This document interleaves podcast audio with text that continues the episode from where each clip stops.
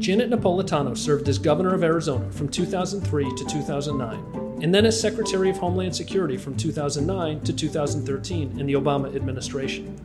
Since 2013, she has served as president of the University of California system, the first woman to hold that role. Today, she will discuss the various responses to the COVID 19 crisis from state governments, from federal agencies, and from university systems. Let's listen in. Welcome, everybody. Uh, we're delighted today to have uh, Governor Janet Napolitano speak to us. Uh, she served four years as the Secretary of Homeland Security, arguably one of the toughest and most complicated jobs in Washington. Prior to that, Governor of the state of Arizona, and now President of the California University System, another big and complicated institution. Um, we're delighted to have you. Um, Governor, the process here is generally you make some introductory conversation comments, then we'll open it to to discussion. This is a lively group, and you will get all sorts of questions, um, and I think it'll be fun. Um, we have three of our problem solvers from the House caucus on the call today. Uh, David Joyce from Ohio, Dean Phillips from Minnesota, Tom Suozzi from New York, Welcome, gentlemen. Um, before I turn it over to you, uh, Governor, uh, Don Budinger has a few things to say. Don, you're on. Thank you, Tony. Yeah, I'd like to add to Tony's uh, introduction. Um, if anybody has lived the life of no labels values before no labels existed, it's Janet Napolitano. Let me tell you a brief story. I met her in 2003 got invited to her conference room in the first month she was governor of the state of Arizona. There were 15 of us. She sat down and she looked at us very directly and she said, You all are the leaders of our state. You create the jobs, you pay the taxes, you take the risks that add value to people's lives. You have earned a seat at the table of the design of the state's budget. Not a single person in that room who heard that talk was even voted for her. They're all Republicans. Four years later, she wins re-election by the largest majority in the history of Arizona. Janet, thank you. Thank you, Don. Um, Governor, you have the chair.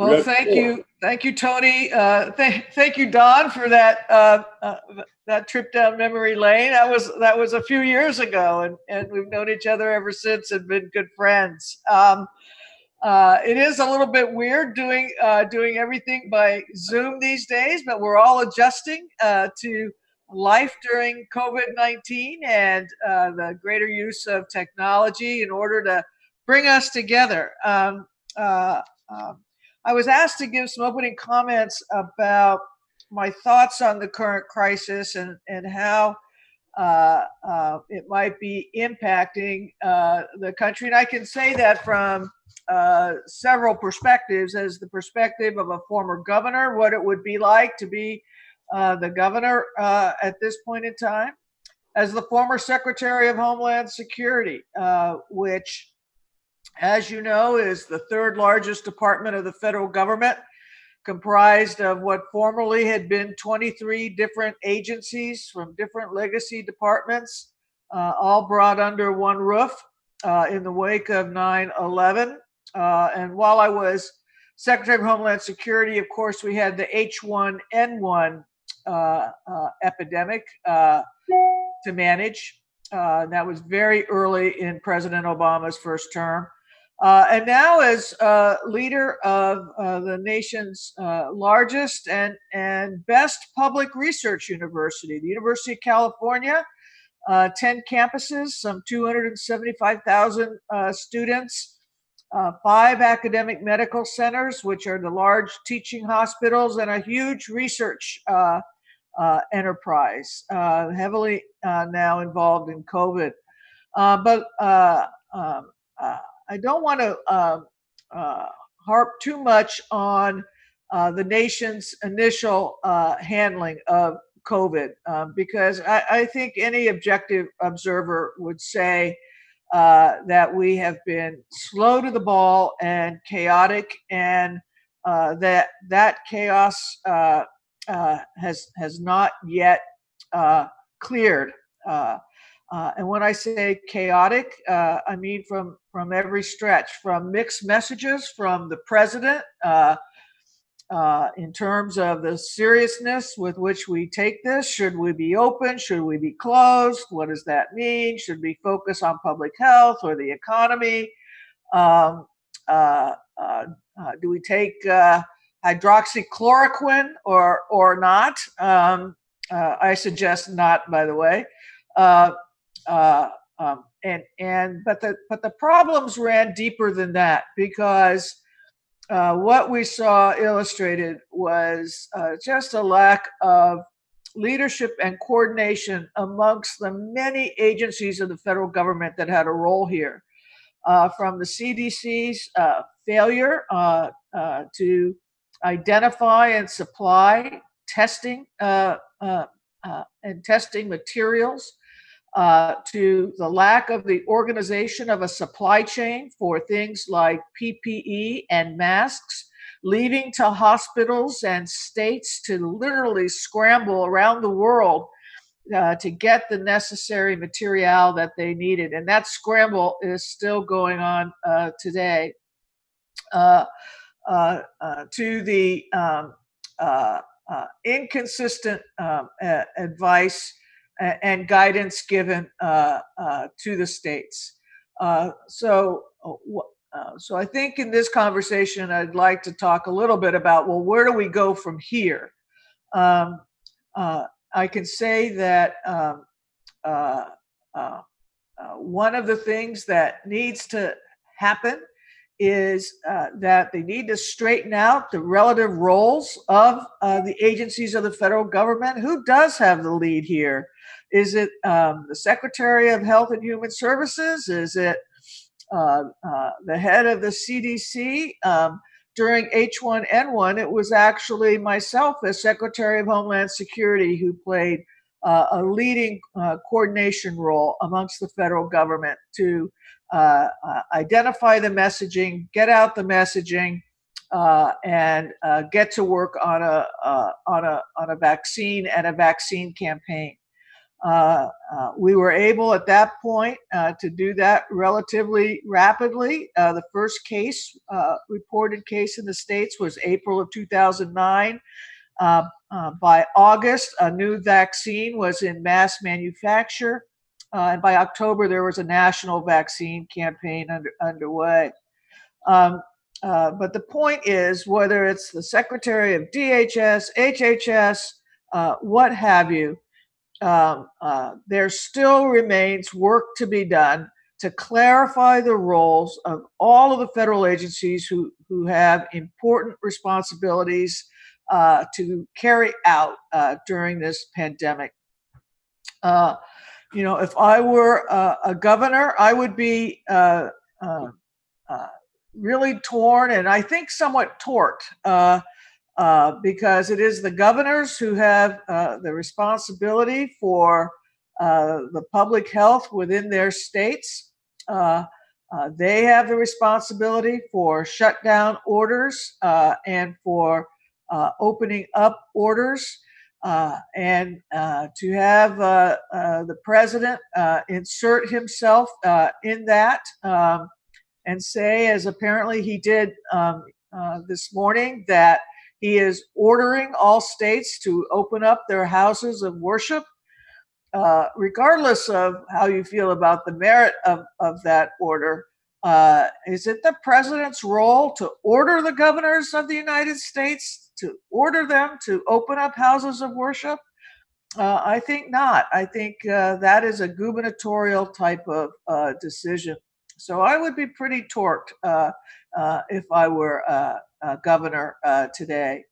And then finally, as a, as a university president with 10 campuses, um, there are enormously complicated issues involved in reopening college campuses. Um, uh, uh, do we hold classes uh, uh online?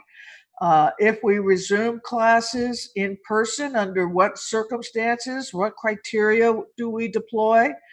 Um, uh, uh, do we have a testing plan, a contact tracing plan, a quarantine plan? Uh, how do we handle campus housing? I think uh, uh, highly unlikely to have doubles or triples in a dorm room, but that all needs to be worked out. Uh, how do we continue to uh, provide quality educational content uh, in this environment so that students can continue making progress towards their uh, degrees? Uh, the nation's college campuses, uh, many of them, like UC's, are mini cities in and of themselves, mini cities populated by lots of 18 year olds and a faculty. so they have their own unique circumstances. Uh, but nonetheless, uh, uh, dealing with the reopening uh, question is like peeling an onion. Uh, you answer one question, another question, and, and, another question, and so forth. And we're still in that decision making process right now. so, in short, let me end. the country's response was slow, it was chaotic, it remains slow, it remains chaotic. Uh, we need clarity in DC amongst the federal agencies. Uh, uh, we need the president to uh, occupy his role, but leave to the governors of the states uh, uh, issues about what should be reopened, depending on that state's own circumstances and public health guidance. and then, of course, uh, the nation's colleges and universities uh, uh, will be, um, I think, um, uh, uh, struggling through the summer about the extent to which they resume in person instruction versus online. So I'm happy to discuss any or all of the above or anything else anybody on this Zoom would like to raise. Terrific. Thank you. we're getting we're getting a bunch of questions coming in. Um, can I just start with something back to the California system? Yeah. I saw this morning that you've announced that you're going to waive ACT and, and SAT tests, and with the, the prospect of eliminating them entirely in a couple of years' time. Um, what led you to that decision? And given that the demand for places in your schools is very high, so you've got a, a complicated process to to do the selection. What do you think the methodology is going to be to uh, to replace what you used to get from those tests? Right. So the regents yesterday voted that we will be SAT, um, ACT optional for the next uh, four years. Uh, after that uh, time, uh, uh, we may uh, have our own test. It would likely be done with the Cal State University system um, or abolish the SAT altogether. Uh, uh, we came to that decision after uh, the faculty reviewed the role of standardized tests in admissions. they, the last time they had reviewed it was about 11 years ago, and, and a time for review was merited. Um, uh, the questions about the SAT have uh, uh, uh, become so troublesome. Uh, correlation between SAT scores and income level, um, the the cheating scandal, Varsity Blues, just just a whole host of issues that. In, in, our judgment, it was time for the SAT to go. Um, what it will be replaced with, um, uh, is a, a multi-factor analysis looking at the whole student, uh, um, including, uh, of course, grades, including, of course, class rank, uh, uh, but other characteristics uh, of the student, um, all spelled out in Regents policy. so you're right. We get more applications than any other university system in the in the country. I think probably in in the world. Um, but we had already announced that we would be test optional uh, for the coming year because of the numerous cancellations of test dates. Uh, so we just decided we would continue test optional for a few years more um, and then uh, get rid of the SAT. Great, thank you. Um, list of questions is building up. Eleanor Bigelow, would you like to ask yours? Yes, thank you very much for um, speaking to us today, Secretary. Um, I heard Arne Duncan talk this morning, and he said he thinks the crisis in public schools is going to be even greater than we saw in the 2009 recession. Uh, what do you think the future of public education looks like, and how can we help fund our schools and ensure quality education? Thank you. Yeah, so Eleanor, um, uh, I think uh, one of the key questions for the country is going to be uh, whether school children can safely return to schools. Uh, and uh, if, you know, they have uh, all been at home for the last several months. Um, uh, um, that, in and of itself, has uh, revealed some of the fundamental inequalities in our population. some kids are at homes where they've got nice computer setups, they've got uh, uh, parents who who can help them with their schoolwork. Uh, they have teachers who can stay in regular contact with them.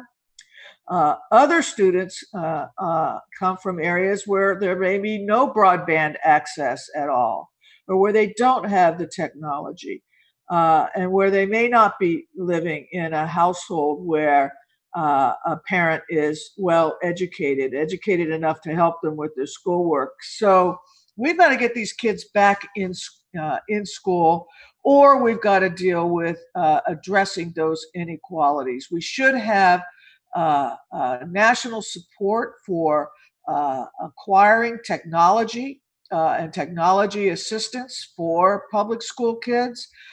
we should have a program to teach teachers how to teach online. It's a different skill set than in person.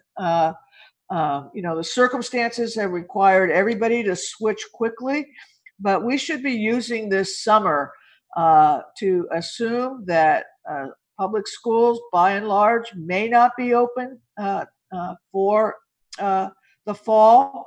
Um, uh, so we need to deal with these the technology access for the kids, and we need to deal with some training for the teachers it's going to be an interesting challenge with the, the current budget challenges that the states and oh it, it, yeah it's huge. Um, uh, um, but uh, you know w- we've already lost almost a semester's worth of education for these kids. And uh, particularly for the, the youngest ones that that could have lifelong impact. So we got to play some serious catch up here.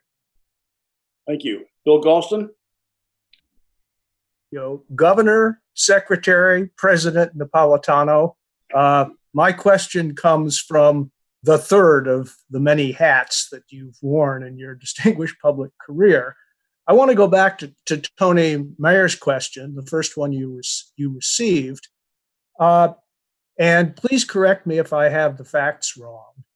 Uh, a couple of years ago, you asked the faculty you know, to conduct a very organized review of the SAT ACT issue.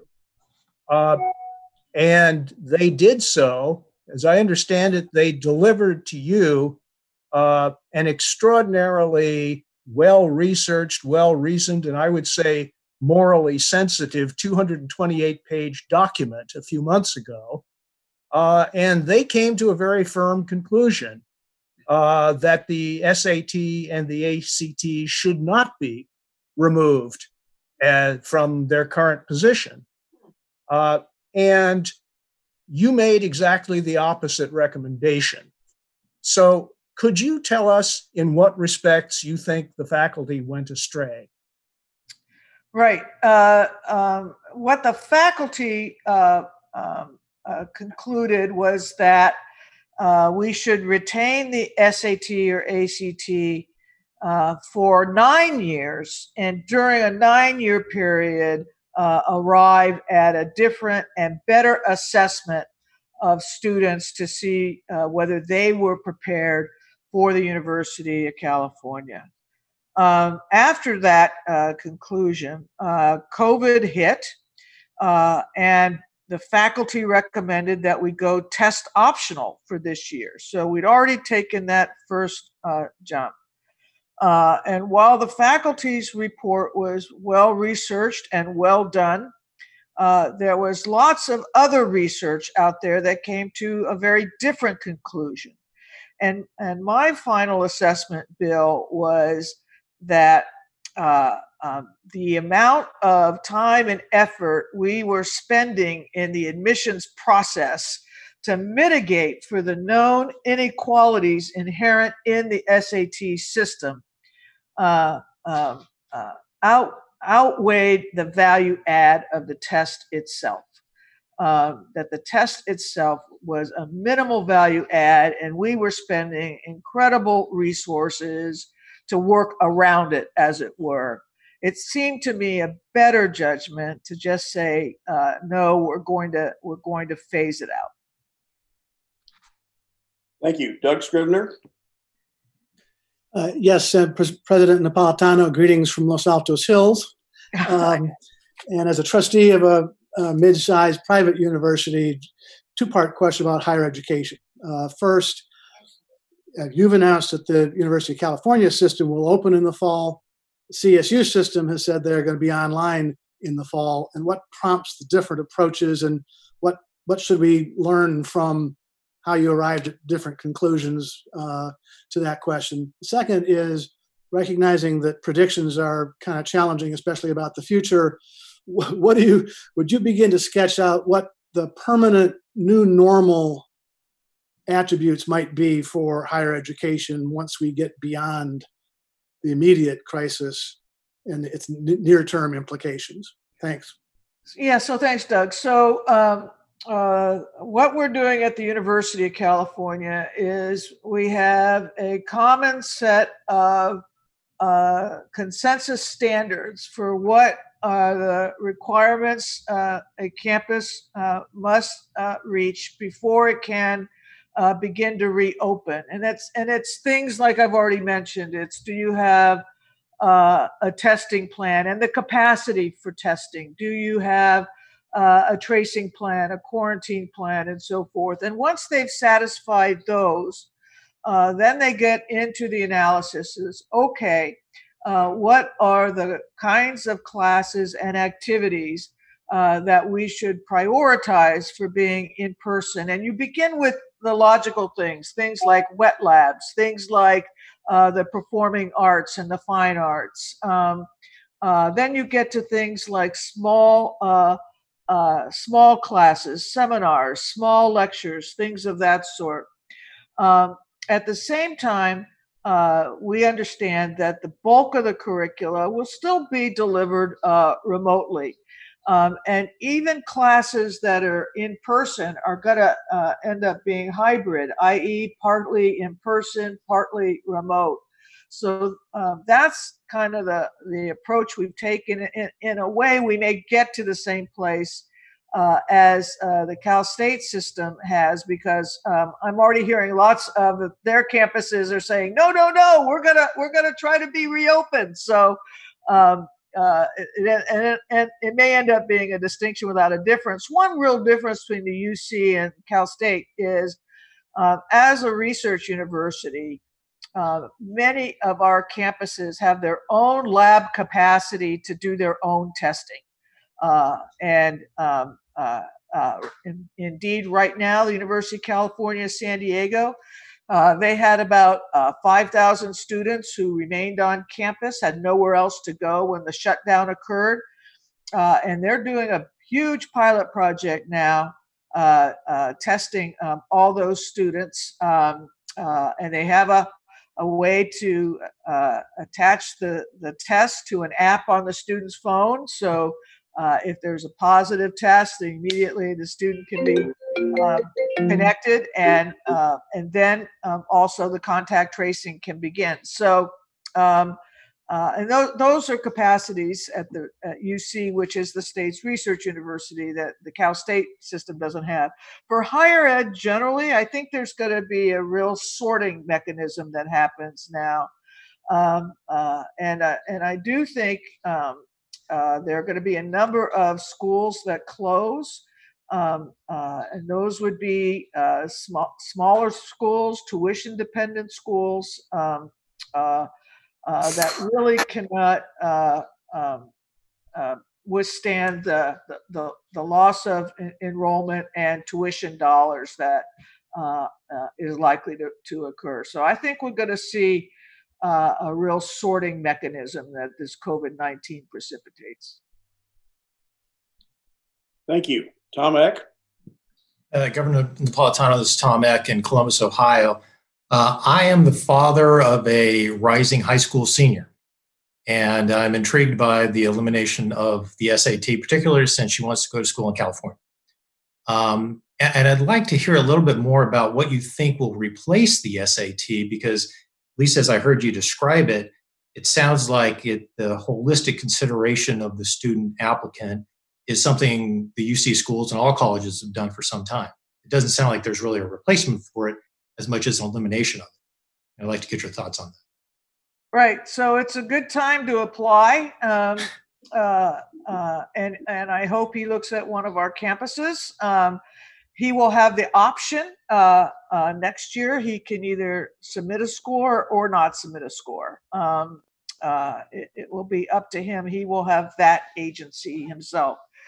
Um, uh, what we are thinking about at, at the UC. And again, the faculty did make this recommendation, going back to Bill's question, um, uh, is uh, we have a specified curricula in California high schools. They're called the A through G classes that any California high school student who wants to go either the Cal State system or to UC um, has has to take. Um, and those are the courses that, in, in, in our view, um, uh, uh, are uh, required to be prepared to uh, undertake a, a, UC curriculum. Uh, when we talk about an alternative test, it's one really more tied uh, to that curricula? Has the student actually mastered that content? Now, it may not end up being uh, a totally new test. Um, California already requires all high school juniors to take something called the SBAC. Um, and the SBAC already uh, includes some of that content. Maybe the SBAC can be reformed and made into uh, a more appropriate test for admissions purposes. Um, so, those are the kinds of things we're going to study without determining. What we uh, have determined is that uh, students will not have to take the SAT. Thank but you. it's a it's a good year to apply. I will. Lynn Shank, you're up. Oh, thank you. Uh, first question: Which honorific do you prefer, governor, secretary, president? president is a nice ring, doesn't it, Janet? I, I, Lynn, I just go by I go by Janet. I know you do. I know you do. Well, listen, I, I, not not to deviate from uh, the line of questioning. Mine also has to do with the the university. You touched on the very serious divide between the haves and the have-nots, and and it, it's a growing issue in many respects that we can't go into here. We don't have the time.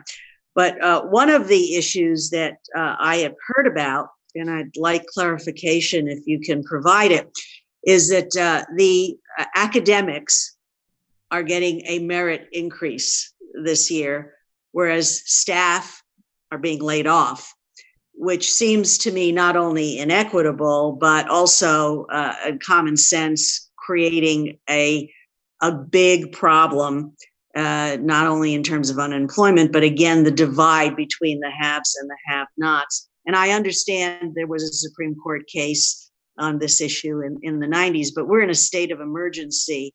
And first of all, is that accurate? And if no, it is, no, it, it's it's it's incomplete. Um, uh, first, uh, uh, no employees at the UC have been laid off due to COVID, and we made that pledge uh, last month uh, that uh, from March till the end of the fiscal year, there would be no employees laid off. And we have honored that pledge. For the next fiscal year, we have frozen wages for staff. Um, the chancellors and myself all took a 10% salary cut. The faculty scales have been frozen. Uh, and what does that mean? It means yeah. uh, for the vast majority of the faculty, their their salaries are frozen just like the staff. There is a small percentage of the faculty that is uh, undergoing a very rigorous peer review process. Uh, that is uh, uh, unique to the University of California. Um, and uh, that is the process by which a faculty member can move up uh, up the scales, go from say a professor level three to a professor level four. Uh, we've decided for the time being not to interrupt that process, in part because years ago, uh, when uh, a prior president tried to interrupt that process, uh, um, uh, that was held to be um, a violation of contract uh, uh, by the California courts. But regardless, um, uh, uh, for the for the time being, I think that's the right thing to do. But by and large, um, uh, everybody is being frozen, and no one has been laid off. good. Thank thank you for the clarification. Michelle Kraus, and then Joel Myers. Michelle. you're on mute, Michelle. I'm on mute. Hold on. It's coming. Am I off mute? Yes, I am. Sorry about that. I'm still clumsy. Hi, Secretary Janet. So nice to see you. Hi, Michelle. Hi. And after all these years, I want to go back to your hat as Secretary of Homeland Security. I'd love your thoughts on our broken supply chain because they've not gone away. And I'd love to talk about domestic manufacturing. Right. So, um, uh, uh, first of all, uh, um, you know, we really lost uh, the entire month of February, the beginning of March, uh, to deal with supply chain. Um, uh, because even if you use kind of January 29th as your beginning date, uh, although there's an argument it was much before, but January 29th, the first thing that should have happened uh, is uh, that there should have been uh, an, an, inventory of what was in uh, the federal stockpile, a direction to the states to evaluate what was in their stockpiles an evaluation of what needed to be acquired, uh, and there needed to be some uh, uh, uh organized national contract procurement process uh, uh, to acquire PPE, masks, all the things necessary, testing supplies, all the things that would be necessary for an approaching pandemic. We didn't do any of that. And of course, one of the things um, that uh, became evident was how much of the supply chain for this sort of material is actually manufactured abroad. Uh, so that, uh, for example, uh, we were acquiring uh, lots and lots of PPE from China, where this whole thing started.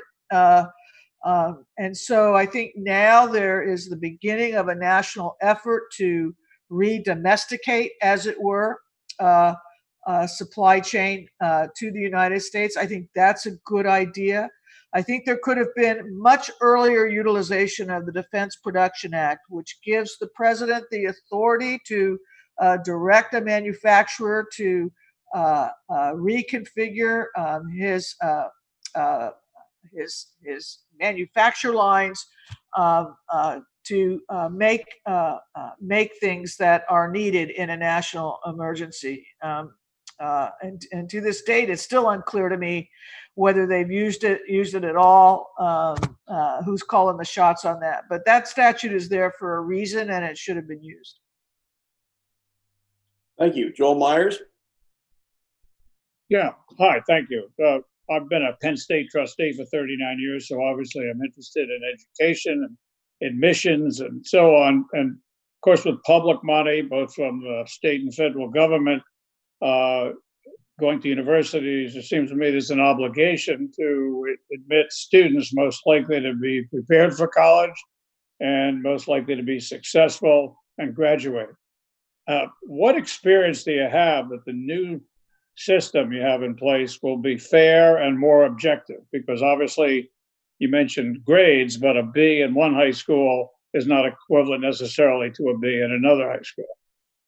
Right. So we already uh, norm grades uh, so um, uh, that uh, um, uh, students, uh, we we calculate the average GPA in a school um, and come up with a with a with a number, a scale number that that uh, gives us a mechanism to norm uh, between high schools, uh, and and that already happens.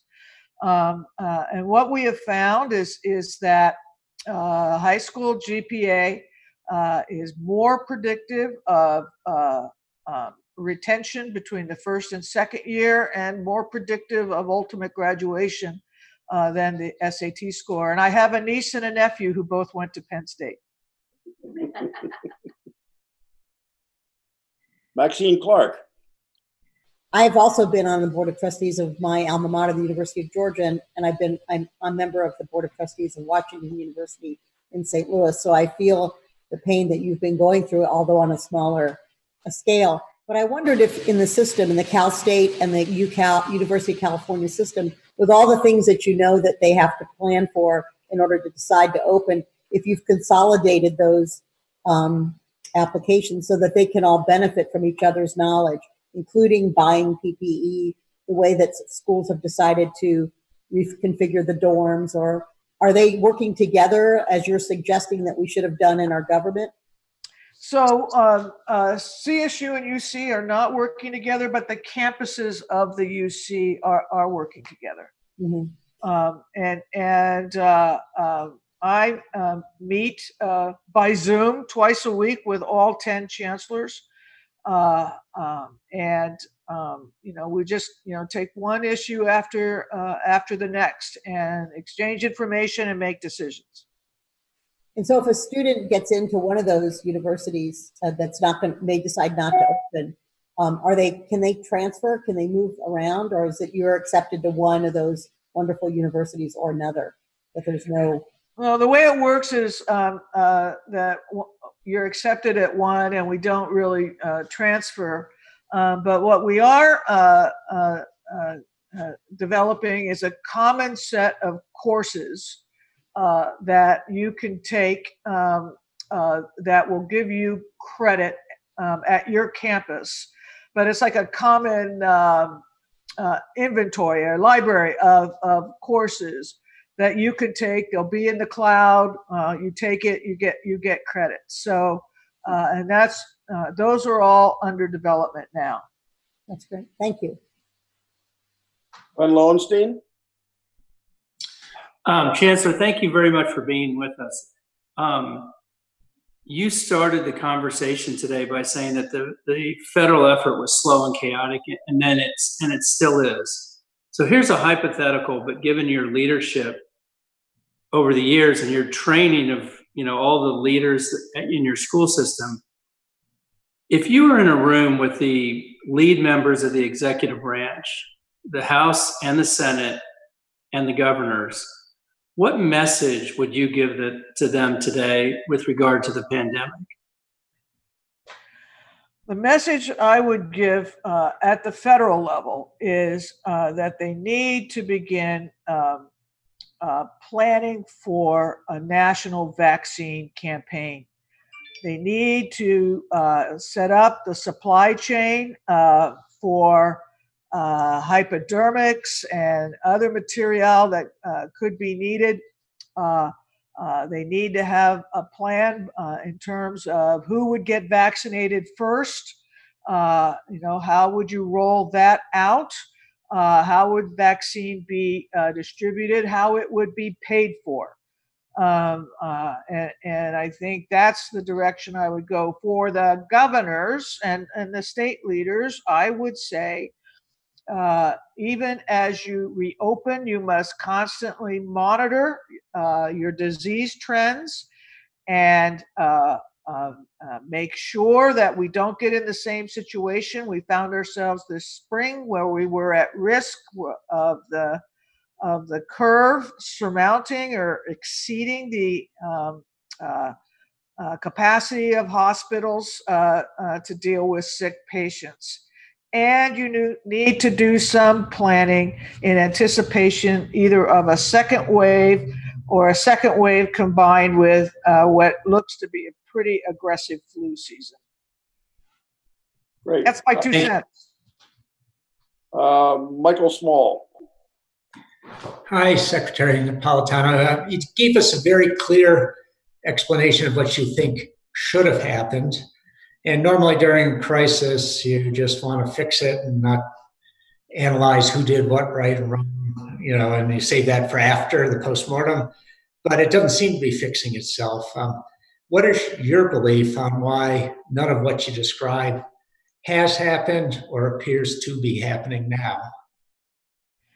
Well, I think, um, uh, Michael, um, uh, um, uh, in the end, uh, uh, responsibility rests with the White House. Um, uh, they are in charge of the executive branch, and the president is, you know, the, the, the the chief communicator.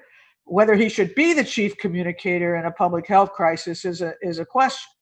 Um, uh, um, but uh, you know, the White House from the beginning has been you know, lots of turnover, lots of chaos, lots of you know finger pointing within the White House itself, uh, and, and, it turns out there was been a heavy price uh, to pay for that. One of my concerns, uh, and this is something that uh, no labels I think could play a role in, is we we still have a public health crisis compounded by an economic crisis, but when a public health crisis becomes viewed as partisan, i.e., uh, if you wear a mask, you're a Democrat. If you don't wear a mask, you're a Republican.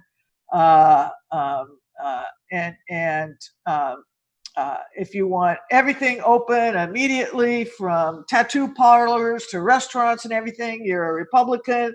If you want everything shut down and quarantine, you're a Democrat. Um, uh, that really gets us a far way from dealing with a national public health crisis that affects Democrats and Republicans. Uh, virus does not distinguish. And uh, I, I, I, fear that we are falling uh, uh, into that trap. and, and that really worries me. Any suggestions for us on how to get out of that trap? You know, I think just getting out there and, and saying to both sides, stop it. you know? Yes, this is, absolutely. A, this is a virus that is not going to stop at your door and check your voter registration card. well said. Doug Rutherford?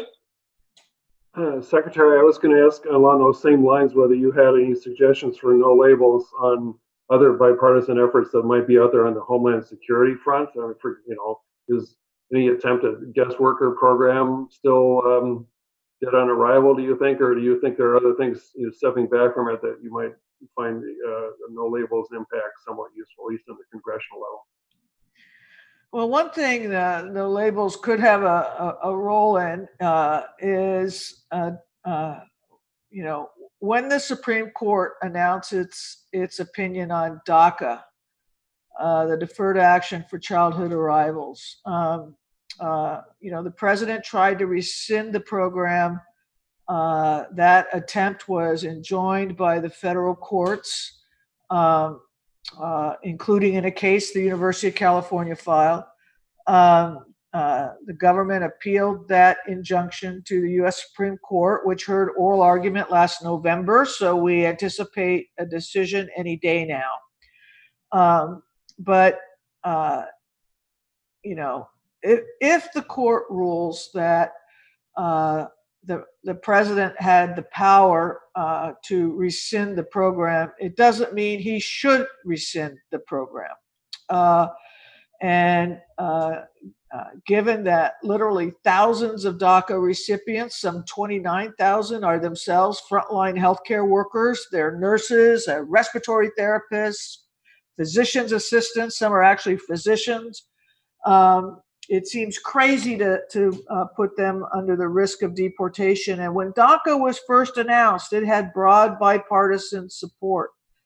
And so perhaps uh, uh, if the Supreme Court rules for the administration in the DACA matter, uh, uh, this is something then that uh, no labels might say, look, even if the president has the power, he shouldn't use that power here uh, or uh, and or uh, uh, go to Congress and um, uh, get a legislative solution. Richard Davis. Um, I want to go back to sort of your homeland security experience.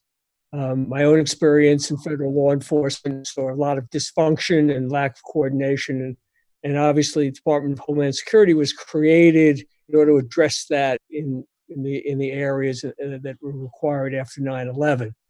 Based on your experience at Homeland Security, based on what you've seen since that time, both in the last administration and this administration, and your comment that they seem to be not present in any meaningful way in this crisis, do you see that there should be changes in that department? Do you think that it's still functioning as it should, or do you think that it needs we need a new look again at that structure and structure now to protect our homeland from from uh, some of the forces that it was intended to protect?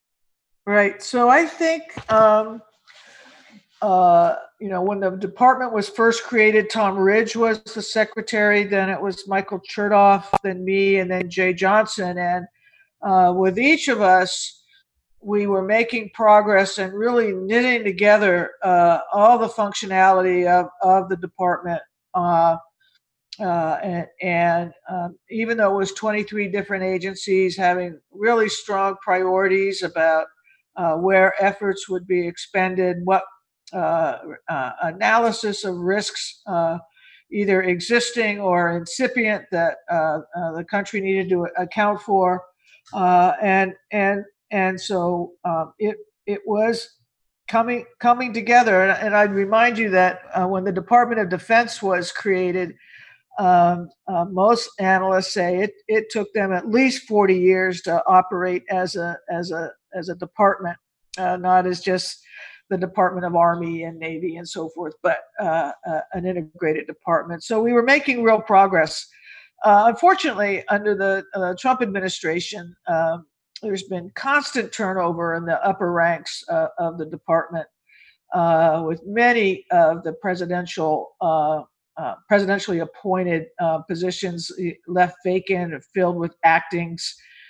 Um, I think they're on their fourth or fifth secretary um, uh, in the first three years, and Obama had two um, for eight years. Um, uh, and, and that has consequences. And, and then, of course, uh, for so long, it, has it, been like the Department of Homeland Security is the Department of the Southwest Border, that there is no other purpose or mission uh, the Department of Homeland Security has. And uh, while the Southwest border is important, um, uh, um, it, it is certainly uh, not the only uh, um, risk um, uh, facing the, the United States. And so, between that um, over hyper focus on the southwest border and the constant churn in leadership, um, uh, I think unfortunately it's it's it's gone backwards. Um, uh, and so, you know, the uh,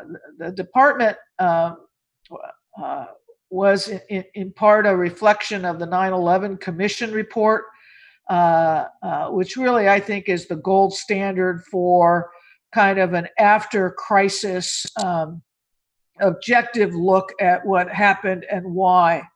Um, uh, and and I think when there is, and hopefully there will be such an analysis uh, of COVID, um, uh, one of the the aspects that should be evaluated was the role of the Department of Homeland Security and whether it was the right role and whether it was appropriately carried out. Terrific. Governor, Secretary, President, this has been a wonderful conversation. Thank you so much for, for joining us. Governor Napolitano can see the current national health crisis from a number of perspectives. As a former state leader, as a national security expert and as a university system president. In moving forward, she believes it is vital to clarify the roles of different federal government agencies and their relationships to one another. She also stresses the importance of maintaining state government rights, as she says the president simply does not have the authority to mandate all state responses to the crisis. Go to nolabels.org to learn more about how we are bringing together a bipartisan group of public and private leaders working to solve America's toughest problems. I'm Ryan Clancy, and this has been an episode of Gridlock Break, a No Labels podcast.